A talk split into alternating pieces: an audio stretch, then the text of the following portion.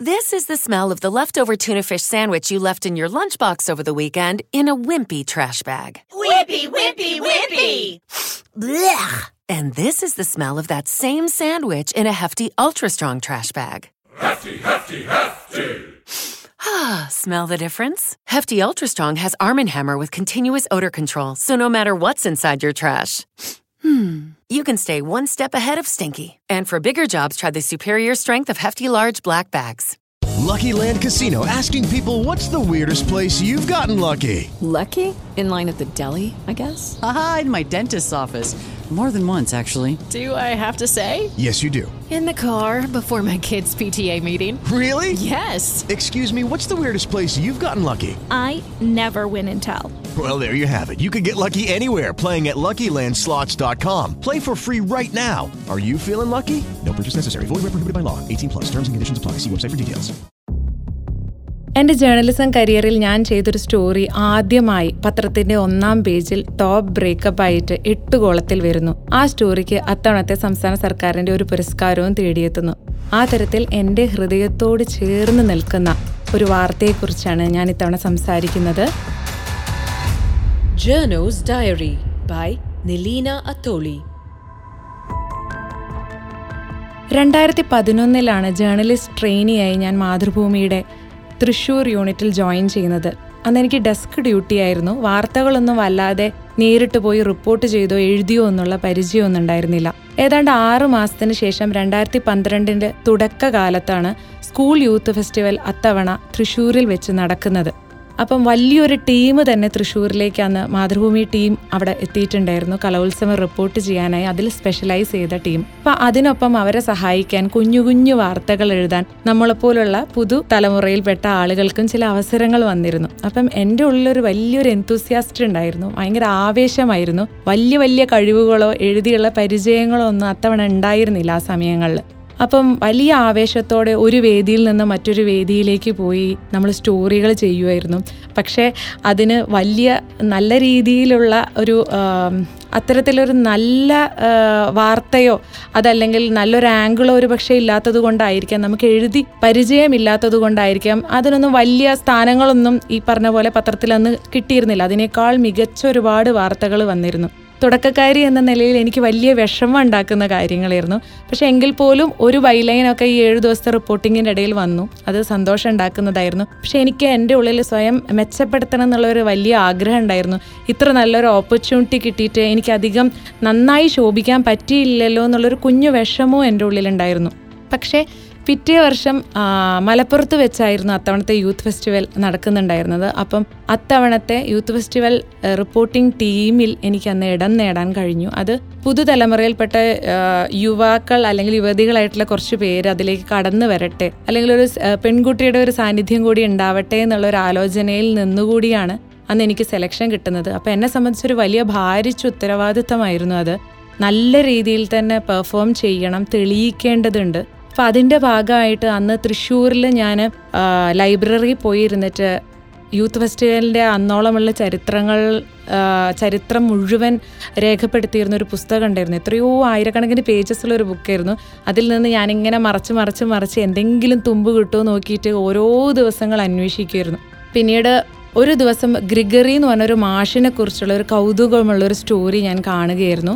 അപ്പം അക്കാലത്തൊന്നും ഇപ്പം നമ്മളിന്ന് കാണുന്ന പോലെ ഇന്റർനെറ്റ് സൗകര്യങ്ങളൊന്നും അത്ര വലിയ രീതിയിൽ ഉണ്ടായിരുന്ന ഒരു കാലമായിരുന്നില്ല. ആദ്യ കാലഘട്ടങ്ങളിൽ യൂത്ത് ഫെസ്റ്റിവൽ റിപ്പോർട്ടിങ്ങിന്റെ ഈ പോയിന്റ് നിലയൊക്കെ ബോർഡിലായിരുന്നു എഴുതിയിട്ടുണ്ടായിരുന്നത്. അതിനെ ഒരു പുതിയ സോഫ്റ്റ്വെയർ കൊണ്ടുവന്ന് അപ്ഡേഷൻസ് ഒക്കെ കൃത്യമായിട്ട് സ്ക്രീനിൽ കാണിക്കുന്ന നിലയിലേക്കുള്ളൊരു സംവിധാനം കൊണ്ടുവരുന്നത് ഈ ഗ്രിഗറി മാഷായിരുന്നു. അപ്പം ഈ ഗ്രിഗറി മാഷെക്കുറിച്ച് വലിയ വാർത്തകളൊന്നും അധികമൊന്നും വന്നിട്ടുണ്ടായിരുന്നില്ല. അപ്പം എനിക്ക് തോന്നി സ്കൂൾ യൂത്ത് ഫെസ്റ്റിവലിന്റെ ടീമിന്റെ ഭാഗമാണല്ലോ ഒരു കർട്ടൻ റൈസർ എന്ന നിലയ്ക്ക് പുള്ളി ചെയ്തൊരു കോൺട്രിബ്യൂഷനെ കുറിച്ചൊരു സ്റ്റോറി ചെയ്യണം എന്നുള്ള നിലയിൽ ഞാൻ അന്ന് തൃശ്ശൂരുകാരനായിരുന്നു. പുള്ളിയുടെ കൊടുങ്ങല്ലൂരിലോ മറ്റുള്ള വീട്ടിൽ ഞാൻ പോയി പുള്ളിയെക്കുറിച്ചൊരു സ്റ്റോറി ചെയ്ത് വെച്ച് ബാക്കപ്പ് ഫയലായിട്ട് ഞാൻ സബ്മിറ്റ് ചെയ്തിട്ടുണ്ടായിരുന്നു. ഏതാണ്ട് യൂത്ത് ഫെസ്റ്റിവൽ തുടങ്ങുന്ന ആ ദിവസം അല്ല അതിന് അതിന്റെ തലേ ദിവസമോ നമ്മൾ കേർട്ടൺ റൈസ് സ്റ്റോറീസ് കൊടുക്കും. അതിൽ കൊടുക്കാമെന്ന് കരുതിയിട്ട്. പക്ഷെ അപ്പോഴും എനിക്കൊരു സോഷ്യൽ റെലവൻസ് ഉള്ള വിഷയങ്ങളോട് വലിയ താല്പര്യമായിരുന്നു. യൂത്ത് ഫെസ്റ്റിവലിൽ എപ്പോഴും കളേഴ്സ് എന്റർടൈൻമെന്റുമായി ബന്ധപ്പെട്ടതാണല്ലോ. അതിലൊരു സോഷ്യൽ റെലവൻസിനൊക്കെ ഉള്ള സാധ്യത വളരെ തുച്ഛമാണ്. പക്ഷേ എനിക്കറിയുന്ന പരിചയമുള്ള ഗ്രൂപ്പുകളെയൊക്കെ ഞാൻ വിളിച്ചിട്ട് ഇങ്ങനെ ഞാൻ പോകുന്നുണ്ട്. നിങ്ങളുടെ മനസ്സിലുടക്കുന്ന എന്തെങ്കിലും തീമുകളോ കാര്യങ്ങളോ ഉണ്ടോ എന്ന് വെച്ചാൽ പലരുടെ ഇടയിലും അന്വേഷിച്ചതിന്റെ ഒടുവിൽ എനിക്ക് ചെറിയൊരു ഹിന്റ് കിട്ടുന്നു.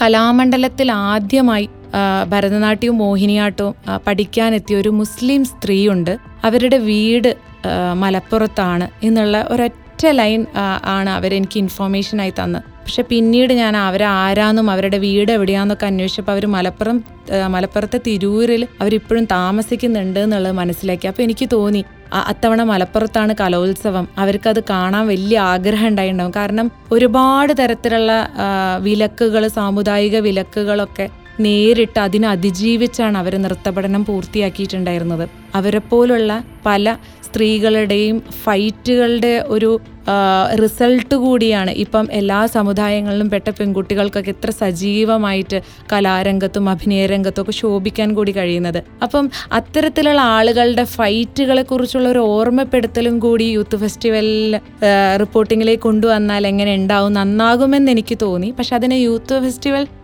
അന്നത്തെ ഒരു പ്രസൻസ് കാര്യങ്ങളുമായിട്ട് നമ്മൾ ബ്ലെൻഡ് ചെയ്യേണ്ടതുണ്ട്.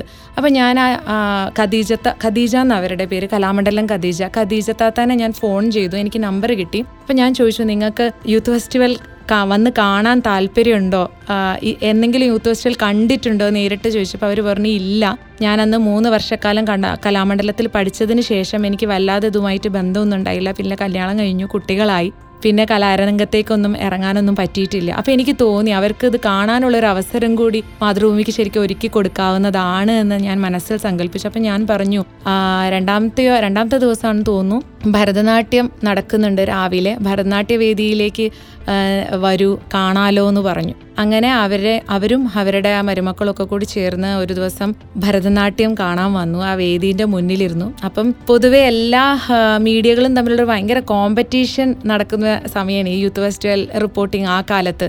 ആരാണ് ഏറ്റവും മികച്ച സ്റ്റോറി കൊണ്ടുവരിക? പിറ്റേ ദിവസത്തെ പത്രത്തിൽ ആരാണ് സർപ്രൈസുകൾ വെളിപ്പെടുത്താൻ പോകുന്നതെന്നൊക്കെ ഉള്ള അപ്പം എല്ലാവരും അങ്ങോട്ടും ഇങ്ങോട്ടും ശ്രദ്ധിക്കും ഇവരെന്ത് സ്റ്റോറിയാണ് ചെയ്യാൻ പോകുന്നതെന്നൊക്കെ ഉള്ള അപ്പം അത്തരത്തിലുള്ള പിടികൊടുക്കലുകളൊന്നും നമ്മളന്ന് ചെയ്തിട്ടുണ്ടായിരുന്നില്ല. നമ്മൾ അവരെ അവർ മുന്നിൽ വന്നിരുന്ന് ഭരതനാട്യം കാണുന്നു. അപ്പം നമ്മൾ നമ്മുടെ ഫോട്ടോഗ്രാഫറോട് പറയുന്നു നമ്മുടെ മാത്രം സ്റ്റോറിയാണ് അതുകൊണ്ട് നിങ്ങൾ ദൂരത്ത് നിന്ന് ഫോട്ടോ എടുത്താൽ മതി. അടുത്ത് നിന്ന് ഫോട്ടോ എടുക്കുമ്പോൾ സ്വാഭാവികമായിട്ടും മറ്റ് പത്രക്കാരെല്ലാവരും കൂടി വരും അവരന്വേഷിക്കും. കാരണം നമ്മുടെ മാത്രം ഒരു എക്സ്ക്ലൂസീവ് എലമെന്റ് അതിലുണ്ടല്ലോ. അപ്പം അത് അത്ര പെട്ടെന്ന് തന്നെ എക്സ്പോസ് ചെയ്യേണ്ട എന്നുള്ളൊരു കരുതൽ നമ്മളെടുത്തുണ്ടായിരുന്നു. ഫോട്ടോഗ്രാഫർ മാതൃഭൂമിയുടെ വളരെ സീനിയർ ഫോട്ടോ ജേർണലിസ്റ്റ് ആയിട്ടുള്ള ടി കെ പ്രദീപ് കുമാറായിരുന്നു. അപ്പോൾ പ്രദീപേട്ടൻ അവിടെ ഇങ്ങനെ ഓരോ നിമിഷവും ഏത് നിമിഷം നല്ല ആംഗിളിൽ നല്ലൊരു ന്യൂസ് ആംഗിളിൽ ഫോട്ടോ എടുക്കാൻ പറ്റും അവരുടേത് നോക്കി നിൽക്കുന്നുണ്ട് ആദ്യം കുറേയേറെ ഫോട്ടോകളും എടുത്തു. അപ്പം ആ ഭരതനാട്യം കണ്ടു കഴിഞ്ഞപ്പം കതിജിത്താത്തയ്ക്ക് ആ ആ, പെർഫോമൻസ് നല്ല ഇഷ്ടമായി അപ്പം ഞാൻ പറഞ്ഞു നമുക്ക് എന്നാ വേദിയിൽ പോയിട്ട് ആ പെൺകുട്ടീനെ ചുമ്മാ ഒന്ന് കണ്ട് പരിചയപ്പെടാമെന്ന് പറഞ്ഞു.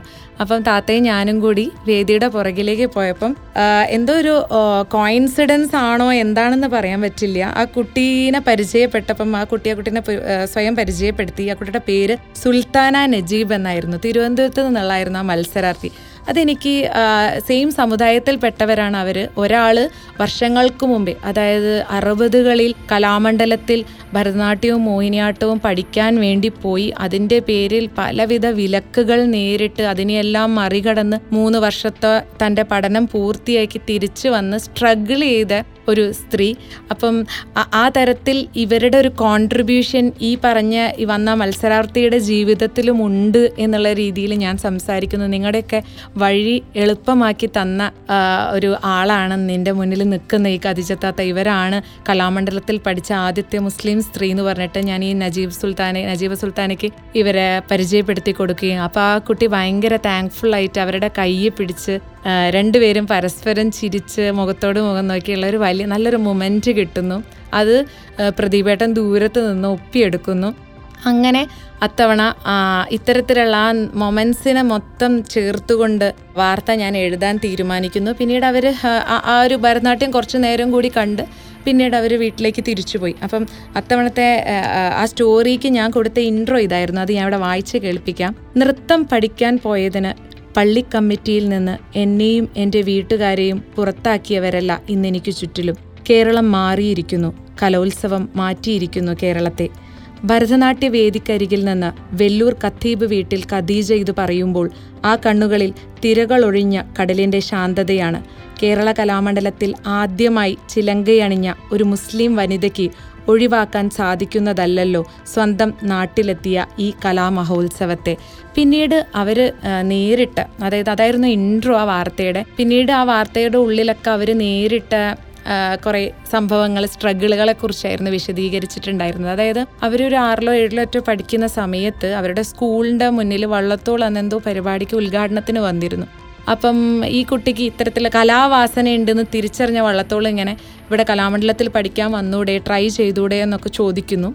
അങ്ങനെ ഖദീജയുടെ വീട്ടുകാർ വളരെ പ്രോഗ്രസീവ് ആയിട്ടുള്ള ആളുകളായിരുന്നു. അവരന്ന് ഈ കുട്ടീനെ പേര് രജിസ്റ്റർ ചെയ്യാൻ ശ്രമിക്കുന്നു. അന്ന് ഏതാണ്ട് എഴുന്നൂറ് അപേക്ഷകളായിരുന്നു. ആ അപേക്ഷ എഴുന്നൂറ് അപേക്ഷകളിലെ ഏക മുസ്ലിം സാന്നിധ്യമായിരുന്നു. അതായത് മുസ്ലിം വനിതാ സാന്നിധ്യമായിരുന്നു ഖദീജയുടെ പേര് എന്ന് പറയുന്നത്. ആ എഴുന്നൂറ് പേരിൽ നിന്ന് ഏതാണ്ട് ഏഴ് പേര് ആ ഏഴുപേരെയോ മറ്റേ അന്ന് വള്ളത്തോൾ തിരഞ്ഞെടുത്തിട്ടുണ്ടായിരുന്നുള്ളൂ. അതിലൊരാളായിരുന്നു. അപ്പം കലാമണ്ഡലത്തിൽ ഇവർ പഠിക്കാൻ പോകും പോയി. പിന്നെ അതുപോലെ ഒഴിവ് കിട്ടുന്ന ദിവസങ്ങളിലൊക്കെ തിരിച്ച് സ്വന്തം വീട് ചെറുതുരുത്തിയിലായിരുന്നു. വീട്ടിലേക്ക് വരുമായിരുന്നു അപ്പോൾ വീട്ടിലേക്ക് വരുന്ന വഴിയിൽ ചില പിന്തിരിപ്പന്മാരായിട്ടുള്ള ആളുകൾ ഇവരെ തടഞ്ഞു നിർത്തി ചോദ്യം ചെയ്യുമായിരുന്നു. നീ നമ്മളെ പറയിപ്പിക്കാൻ വേണ്ടിയിട്ടാണോ ഇങ്ങനെ പഠിക്കാൻ പോകുന്നതെന്നൊക്കെ ചോദിച്ചിട്ട്. പക്ഷെ എന്നിട്ടും സ്ട്രഗ് ആ സ്ട്രഗിളുകളെയൊക്കെ അതിജീവിച്ചുകൊണ്ട് അവരവരുടെ പഠനം തുടർന്നു. ചിലപ്പോൾ വീട്ടിലേക്ക് തിരിച്ചു വരാൻ തന്നെ അവർ ഭയപ്പെട്ടു. ഇത്തരത്തിലുള്ള ചോദ്യം ചെയ്യപ്പെടലുകൾ കാരണം അതിനെ അതിനെ അഭിമുഖീകരിക്കാനുള്ള ബുദ്ധിമുട്ട് കാരണം. പക്ഷെ അവർ മൂന്ന് വർഷത്തോളം പഠനം നടത്തി ആ പഠനം പൂർത്തിയാക്കി. പക്ഷെ എന്നിട്ടും അവരുടെ ജീവിതം അത്ര എളുപ്പമായിരുന്നില്ല കാരണം അവരുടെ സഹോദരിയുടെ വിവാഹത്തിനും ഇത്തരത്തിൽ മഹൽ കമ്മിറ്റിയോ എന്തോ മറ്റോ ചില വിലക്കുകൾ അവിടെ കൊണ്ടുവന്നു. അങ്ങനെ അവർക്ക് സ്വന്തം നാട്ടിൽ വെച്ചിട്ട് ഈ ഖദീജയുടെ സഹോദരിയുടെ വിവാഹം നടത്താൻ വീട്ടുകാർക്ക് പറ്റാതാകുന്നു. അങ്ങനെ അവർ കോയമ്പത്തൂരിൽ വെച്ചിട്ട് വളരെ രഹസ്യമായിട്ടാണ് സഹോദരിയുടെ വിവാഹം നടത്തുന്നത്. ആ കാലത്ത് സിനിമാ മേഖലയിലെ സിനിമാ വാർത്തകളും അതുപോലെയുള്ള റിപ്പോർട്ടുകളൊക്കെ ചെയ്തിരുന്ന എഴുത്തുകാരനും പത്രപ്രവർത്തകനുമായിട്ടുള്ള ഒരു വി കെ ഹംസ ഉണ്ട് പുള്ളി ഇടയ്ക്ക് സത്യമാഷിന്റെ ഒക്കെ കൂടെ കലാമണ്ഡലത്തിലോ മറ്റോ വന്നപ്പം ഈ പെൺകുട്ടിയെ കണ്ടിട്ടുണ്ടായിരുന്നു. അപ്പം അവരുടെ ഉള്ളിലുള്ള ഒരു സ്പാക്ക് ആ താല്പര്യമൊക്കെ പുള്ളീനെ ആകർഷിച്ചിട്ടുണ്ടായിരുന്നു. അങ്ങനെ ഇവരെ കുറിച്ച് അറിഞ്ഞ് പിന്നീട് വീട്ടുകാരൊക്കെ ഉറപ്പിച്ചിട്ട് ഇവർ വിവാഹം കഴിക്കാൻ തീരുമാനിക്കും വി കെ ഹംസ ഖദീജ അപ്പം ആ വിവാഹം കഴിക്കാൻ തീരുമാനിച്ച ഘട്ടത്തിലും വി കെ ഹംസയ്ക്കും ഒരുപാട് കത്തുകൾ വന്നിട്ടുണ്ടായിരുന്നു. ആ കത്തുകളിൽ പറഞ്ഞിട്ടുണ്ടായിരുന്നത് നിങ്ങൾ ഈ സ്ത്രീയെ വിവാഹം കഴിക്കുകയാണെങ്കിൽ നിങ്ങൾ നിങ്ങളെ സമുദായത്തിന്റെ രീതികൾക്കനുസരിച്ചൊന്നും കബറടക്കാനോ അല്ലെങ്കിൽ പള്ളിയിൽ സ്ഥലം തരികയോ ഒന്നും ചെയ്യില്ല എന്നുള്ള മട്ടിൽ ഭീഷണി കത്തുകളൊക്കെ വന്നിട്ടുണ്ടായിരുന്നു. പക്ഷെ വി കെ ഹംസ തന്റെ തീരുമാനവുമായി മുന്നോട്ട് പോയി. ഖദീജ വി കെ ഹംസയും തമ്മിലുള്ള വിവാഹം നടന്നു. അതാണ് ഇതിന്റെ ഒരു സ്റ്റോറീന്റെ ഒരു ഉള്ളടക്കം. പക്ഷേ ഇത്തരം ഒരു ഒരു വളരെ സാധാരണമായിട്ടുള്ള ഒരു വീട്ടിൽ വളർന്നു വന്നൊരു പെൺകുട്ടി വഴിവെട്ടിയ ഒരു വഴിയുണ്ടല്ലോ. അതായത് അവർ ആദ്യമായിട്ട് തുറന്നു കൊടുത്ത ഒരു വഴിയിലൂടെ എത്ര പേരാണ് പിന്നീട് സഞ്ചരിച്ചിട്ടുള്ളത്. ആ കാലത്തൊന്നും അവർ അന്ന് കലാമണ്ഡലത്തിൽ പോകുന്ന കാലത്തൊന്നും നമ്മുടെ ഫിലിം ഫീൽഡിൽ പോലും ഒരു മുൻനിര നായികമാരിൽ മുസ്ലിം മുസ്ലിം സ്ത്രീകളുടെ സാന്നിധ്യമൊന്നും ഇല്ലാതിരുന്ന ഒരു കാലത്താണ് അവർ ഇത്തരത്തിലുള്ള ഒരു റിസ്ക് എടുക്കുന്നത്. അവർക്ക് നൃത്തത്തോടുള്ള ഒരു അഭിനിവേശം തുടർന്നു കൊണ്ടുപോകേണ്ടതുണ്ട്. ഇത്തരം വിലക്കുകളിലൊന്നും ഭയപ്പെടേണ്ടതില്ല എന്ന് അവർ മാത്രമല്ല അവരുടെ വീട്ടുകാരും അവർക്കൊപ്പം നിന്നു. പക്ഷേ പിന്നീട് വിവാഹശേഷം പൊതുവെ അക്കാലത്തെ എല്ലാ സ്ത്രീകൾക്കും സംഭവിക്കുന്നതൊക്കെ പോലെ തന്നെ കുടുംബത്തിന്റെ ചുറ്റുപാടുകളിൽ പെടുന്നു.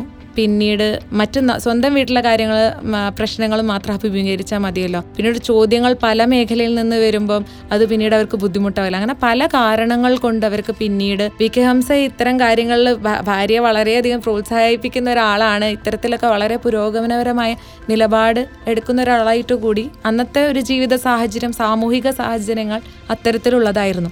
അതുകൊണ്ട് അവർക്ക് പിന്നീട് അവരുടെ കലാമേഖലയിൽ അവർക്ക് കൂടുതൽ മുന്നേറാനൊന്നും പറ്റിയിട്ടുണ്ടായിരുന്നില്ല. എനിക്ക് തോന്നുന്നു കലാമണ്ഡലം ക്ഷേമാവതിയും സരസ്വതിയൊക്കെ അവരുടെ സഹപാഠികളായിരുന്നു എന്ന് അവർ പറഞ്ഞതായിട്ടൊരു ഓർമ്മയുണ്ട്. ഏതാണ്ട് പത്ത് വർഷം മുമ്പാണ് ഞാൻ ആ സ്റ്റോറി ചെയ്യുന്നതും. അതുകൊണ്ട് എനിക്കും അത്ര വ്യക്തമായ ഓർമ്മകളില്ല. പക്ഷെ അവരങ്ങനെ പറഞ്ഞതായിട്ട് ഞാനൊന്ന് ഓർക്കുന്നുണ്ട്. അപ്പം അന്ന് ആ സ്റ്റോറി ഇത്തരത്തിലുള്ള വിശദീകരണങ്ങളൊക്കെ ആയിട്ട് വന്ന ആ സ്റ്റോറി വലിയ രീതിയിൽ പിന്നീട് ചർച്ച ചെയ്യപ്പെടുകയാണ് ഉണ്ടായിരുന്നത്. പിറ്റേ ദിവസം ഇന്ത്യ വിഷൻ പ്രൈം ടൈം ഡിസ്കഷനിൽ ഈ കലാമണ്ഡലം ഖദീജയെ കൊണ്ടുവരുത്തുകയും അങ്ങനെ പ്രൈം ടൈം ഡിബേറ്റ് തന്നെ യൂത്ത് ഫെസ്റ്റിവലിന്റെ ആ വേദി പരിസരത്ത് വെച്ചിട്ട് തന്നെ അന്ന് നടക്കുകയുണ്ടായി. അപ്പോൾ ഞാനിങ്ങനെ ആലോചിക്കും പലതരത്തിലും. എനിക്ക് ശരിക്കും പറഞ്ഞു കഴിഞ്ഞാൽ തൃശ്ശൂരിൽ നിന്ന് അന്ന് കിട്ടിയ അവസരം എനിക്ക് നന്നായിട്ട് ഉപയോഗിക്കാൻ പറ്റിയില്ല. അപ്പം എനിക്ക് പിന്നീട് ഒരു പുതു എന്താ പുതുതലമുറയിൽപ്പെട്ട ഒരു ജേർണലിസ്റ്റ് ആയിട്ട് കൂടി എന്നെ വിശ്വസിച്ചുകൊണ്ട് എനിക്ക് പറ്റും എന്റെ താല്പര്യവും എന്റെ ആവേശവും തിരിച്ചറിഞ്ഞുകൊണ്ട് എന്നെ ഉത്തരവാദിത്തം ഏൽപ്പിച്ച ഒരാളാണ് അന്ന് മലപ്പുറം ന്യൂസ് എഡിറ്റർ ആയിട്ടുണ്ടായിരുന്ന കൃഷ്ണകുമാർ കൃഷ്ണകുമാർ ഏട്ടൻ പുള്ളി ഇപ്പം തൃശ്ശൂരിലെ ന്യൂസ് എഡിറ്ററാണ്. അപ്പം പുള്ളി തന്ന ആ ഒരു അവസരത്തിന് ഞാൻ കൃത്യമായി വിനിയോഗിച്ചു. ആ പുള്ളിയുടെ തീരുമാനം തെറ്റായിരുന്നില്ല എന്ന് ഒരു ബോധ്യപ്പെടുത്തേണ്ട ഒരു ഉത്തരവാദിത്വം കൂടി എനിക്കുണ്ടായിരുന്നു. അപ്പം ആ തരത്തിൽ പുള്ളി നന്നായി പ്രോത്സാഹിപ്പിച്ചിട്ടുണ്ടായിരുന്നു. അതിന്റെയും കൂടി ഒരു ഔട്ട്കം ആണ് ഞാൻ അത്രയും ഗവേഷണം ചെയ്യാൻ എന്നെ പ്രേരിപ്പിച്ചത്. അത്തരത്തിൽ ഒരാളെക്കുറിച്ചുള്ള ഇൻഫോർമേഷൻ എനിക്ക് കിട്ടാൻ ഇടയാക്കിയത് അങ്ങനെയാണ് ആ വാർത്തയിലേക്ക് എത്തുന്നതും അതുപോലെ തന്നെ അവരവിടെ വന്നത് കാണുന്നതും പിന്നീട് പത്രത്തിന്റെ ഓൾ എഡിഷനിൽ എട്ട് ഗോളത്തിൽ ടോപ്പ് ബ്രേക്ക് ആയിട്ട് അതായത് നമ്മുടെ നെയിം പ്ലേറ്റിന്റെ മാതൃഭൂമി എന്ന് പറഞ്ഞാൽ നെയിം പ്ലേറ്റിന്റെ തൊട്ട് താഴെയായിട്ടാണ് ആ വാർത്ത വരുന്നത്. അന്ന് ഒരുപാട് കോളുകൾ വന്നിട്ടുണ്ടായിരുന്നു. പ്രത്യേകിച്ച് നമ്മളൊരു തുടക്കക്കാരിയാണ് നിലീന അത്തോളി എന്നുള്ള ഒരു ബൈലൈനിൽ ശ്രദ്ധിക്കപ്പെട്ട ഒരു സ്റ്റോറി ആയിരുന്നു. ആ, തരത്തിൽ എനിക്ക് വളരെ സന്തോഷം നൽകുന്ന ഒരു സ്റ്റോറി ആയിരുന്നു. പിന്നീട് അത്തവണത്തെ സംസ്ഥാന സർക്കാർ യൂത്ത് ഫെസ്റ്റിവലിന് മികച്ച റിപ്പോർട്ടർക്കുള്ള പുരസ്കാരങ്ങൾ കൊടുക്കും. അതിൽ അത്തവണത്തെ മികച്ച റിപ്പോർട്ടർക്കുള്ള സംസ്ഥാന സർക്കാരിന്റെ പുരസ്കാരം എനിക്കായിരുന്നു. അത് ഈ വിലക്കുകളിൽ അണഞ്ഞില്ല വിളക്കായി വീണ്ടും ഖദീജ വന്നു എന്നുള്ള ഒരു സ്റ്റോറിക്കായിരുന്നു. ഈ സ്റ്റോറിയിൽ രണ്ട് മൂന്ന് ഘടകങ്ങൾ അതിന്റെ പ്ലസ് പോയിന്റ് ആയിട്ട് മാറിയിട്ടുണ്ട്. ഒന്ന് ആ ടൈംലി ആയിട്ട് ആ തിരുവനന്തപുരം സ്വദേശിയായിട്ടുള്ള ആ പെൺകുട്ടി അതൊരു മുസ്ലിം സമുദായത്തിൽപ്പെട്ട ഒരു കുട്ടി തന്നെയായിരുന്നു. അതൊരു ആക്സിഡന്റലി വന്നതായിരുന്നു അവിടെ. ആ സമയത്ത് അവർ രണ്ടുപേരും കൈ പിടിച്ച് നിന്നൊരു ഇമോഷണൽ സീനായിരുന്നു ഫോട്ടോയിൽ പ്രദീപ് കുമാർ കുമാറേട്ടന്റെ ക്യാമറ കണ്ണുകളിൽ ക്ലിക്ക് ചെയ്യപ്പെട്ടത്. പിന്നെ മൂന്നാമത്തത് ആ ഹെഡിങ് ആ ഹെഡിങ് എന്റെ സംഭാവനയായിരുന്നില്ല. അത് അന്നത്തെ സബ് എഡിറ്ററാണോ സീനിയർ സബ് എഡിറ്ററാണോ എന്നറിയില്ല. സുദീപ് ടി ജോർജിന്റെ സംഭാവനയായിരുന്നു. അത് അത്രയ്ക്കും എന്താ പറയുക ഹിറ്റ് ചെയ്യുന്ന ഒരു ഹെഡിങ് ആയിരുന്നു. വിലക്കുകളിൽ അണഞ്ഞില്ല വിളക്കായി വീണ്ടും ഖദീജ വന്നു എന്ന് അപ്പോൾ ഇവർക്ക് എല്ലാവർക്കും കൂടി അർഹതപ്പെട്ടതുകൂടിയാണ് ഈ ടോപ്പ് ബ്രേക്കിൽ വന്ന ഇത്രയധികം ചർച്ച ചെയ്യപ്പെട്ട വാർത്ത. പിന്നീട് പല മാഗസിനുകളിലും അതുപോലെ പല പത്രങ്ങളുടെയും വീക്കെൻഡ് സ്റ്റോറികളിലൊക്കെ പേജുകളിലൊക്കെ ഇവരുടെ ഈ സ്റ്റോറി ഇടം പിടിച്ചു വലിയ രീതിയിൽ ചർച്ച ചെയ്യപ്പെട്ടു. അപ്പോൾ ഞാനിന്ന് ഈ പോഡ്കാസ്റ്റിൽ ഈ വിവരം അല്ലെങ്കിൽ ഈ ഈ സ്റ്റോറിയെക്കുറിച്ച് സംസാരിക്കാമെന്ന് വിചാരിച്ചപ്പോൾ ഞാൻ ഈ വി കെ ഹംസ ഇവരുടെ ഭർത്താവിനെ വിളിച്ചിട്ട് ഞാൻ സംസാരിച്ചിട്ടുണ്ടായിരുന്നു. അപ്പോൾ അന്ന് അവർ പറഞ്ഞിട്ടുണ്ടായിരുന്നു ഇവർ ഇവരുടെ വീട്ടിൽ ഒരു നൃത്ത വിദ്യാലയം തുടങ്ങും കുട്ടികളെ പഠിപ്പിക്കും എന്നൊക്കെ ഉള്ളത് അതെന്തായെന്ന് ഞാൻ ചോദിച്ചപ്പോൾ പറഞ്ഞു അതൊന്നും അതുമായിട്ടൊന്നും മുന്നോട്ട് പോകാനൊന്നും പറ്റിയില്ല. കാരണം കുട്ടികളും മക്കളും മരുമക്കളും അവരുടെ പേരക്കുട്ടികളൊക്കെ ആയിട്ടുള്ള തിരക്കുകളിൽ ഖദീജയുടെ ജീവിതം വീണ്ടും അത്തരം കുടുംബപരമായ ഉത്തരവാദിത്തങ്ങൾ കാരണം പിന്നീട് അത്തരത്തിലുള്ള കാര്യങ്ങളിലേക്കൊന്നും മുന്നോട്ട് പോകാൻ പറ്റിയില്ല എന്നാണ് പറഞ്ഞത്. അപ്പം ഞാനിങ്ങനെ ആലോചിച്ചു. ശരിക്കും പറഞ്ഞാൽ ആ കാലത്ത് അത്രയും കഴിവുള്ളൊരു സ്ത്രീ അവർക്ക് ശരിക്കും ഇത്തരം വിലക്കുകളൊന്നും ഉണ്ടായില്ലായിരുന്നെങ്കിൽ കലാമണ്ഡലം ക്ഷേമാവതിയെ പോലെയൊക്കെ തന്നെ വളരെ നല്ല രീതിയിലുള്ളൊരു പെർഫോമറായി മാറേണ്ടിയിരുന്ന ഓരോ അന്താരാഷ്ട്ര തലത്തിലൊക്കെ പലയിടങ്ങളിൽ പോയിട്ട് നൃത്തം ചെയ്യേണ്ട ഒരു സ്ത്രീയായിരുന്നു. പക്ഷെ അന്നത്തെ സാമൂഹിക സാഹചര്യങ്ങൾ ഇത്തരത്തിലുള്ളതായിരുന്നു. ഇത്ര അധികം ഓപ്പൺ മൈൻഡ് അല്ലായിരുന്നു മനുഷ്യരൊന്നും. ഇത്രയധികം സ്ത്രീകൾക്ക് പ്രോത്സാഹനം കിട്ടുന്ന ഒരു അന്തരീക്ഷമായിരുന്നില്ല. അത് കാരണം അവർക്ക് തുടരാൻ പറ്റിയില്ല. പക്ഷെ അവരെ മനസ്സിലാക്കുന്ന ഒരു ജീവിത പങ്കാളിയെ അവർക്ക് കിട്ടി. പക്ഷെ വീണ്ടും ആ കാലത്തെ ഏതൊരു സ്ത്രീയെയും പോലെ തന്നെ കുടുംബപരമായ ഉത്തരവാദിത്തങ്ങൾക്ക് മുൻഗണന കൊടുത്തുകൊണ്ട് അല്ലെങ്കിൽ അതിൽപ്പെട്ട് അവർക്ക് പിന്നീട് അവരുടെ കലാജീവിതം മുന്നോട്ട് കൊണ്ടുപോകാൻ പറ്റിയില്ല. അത് പിന്നീട് ഒരിക്കലും നടന്നില്ല എന്നുള്ളൊരു വിഷമമുണ്ട്. പക്ഷെ എങ്കിൽ പോലും ഒരു കലോത്സവം വരുമ്പോൾ ഇത്തരത്തിലുള്ള ചില സ്ട്രഗിളുകൾ നടത്തിയ പോരാട്ടങ്ങൾ നടത്തിയ നമ്മൾ പോലും അറിയാതെ പോയ ഒരാളെ അവതരിപ്പിക്കാൻ കഴിഞ്ഞു എന്നുള്ളൊരു ചാരിതാർത്ഥ്യം എനിക്കുണ്ട് അതിൽ എനിക്ക് ഞാൻ വളരെയധികം സന്തോഷവതിയാണ് ആ തരത്തിൽ എന്റെ ഹൃദയത്തോട് ചേർന്ന് നിൽക്കുന്നതുമാണ് ഈ സ്റ്റോറി നന്ദി നമസ്കാരം This is the smell of the leftover tuna fish sandwich you left in your lunchbox over the weekend in a wimpy trash bag. Wimpy, wimpy, wimpy. Blech! And this is the smell of that same sandwich in a hefty, ultra strong trash bag. Hefty, hefty, hefty.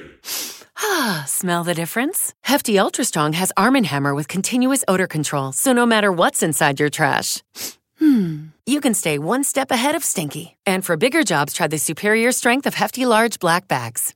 With Lucky Land slots, you can get lucky just about anywhere. Dearly beloved, we are gathered here today to. Has anyone seen the bride and groom?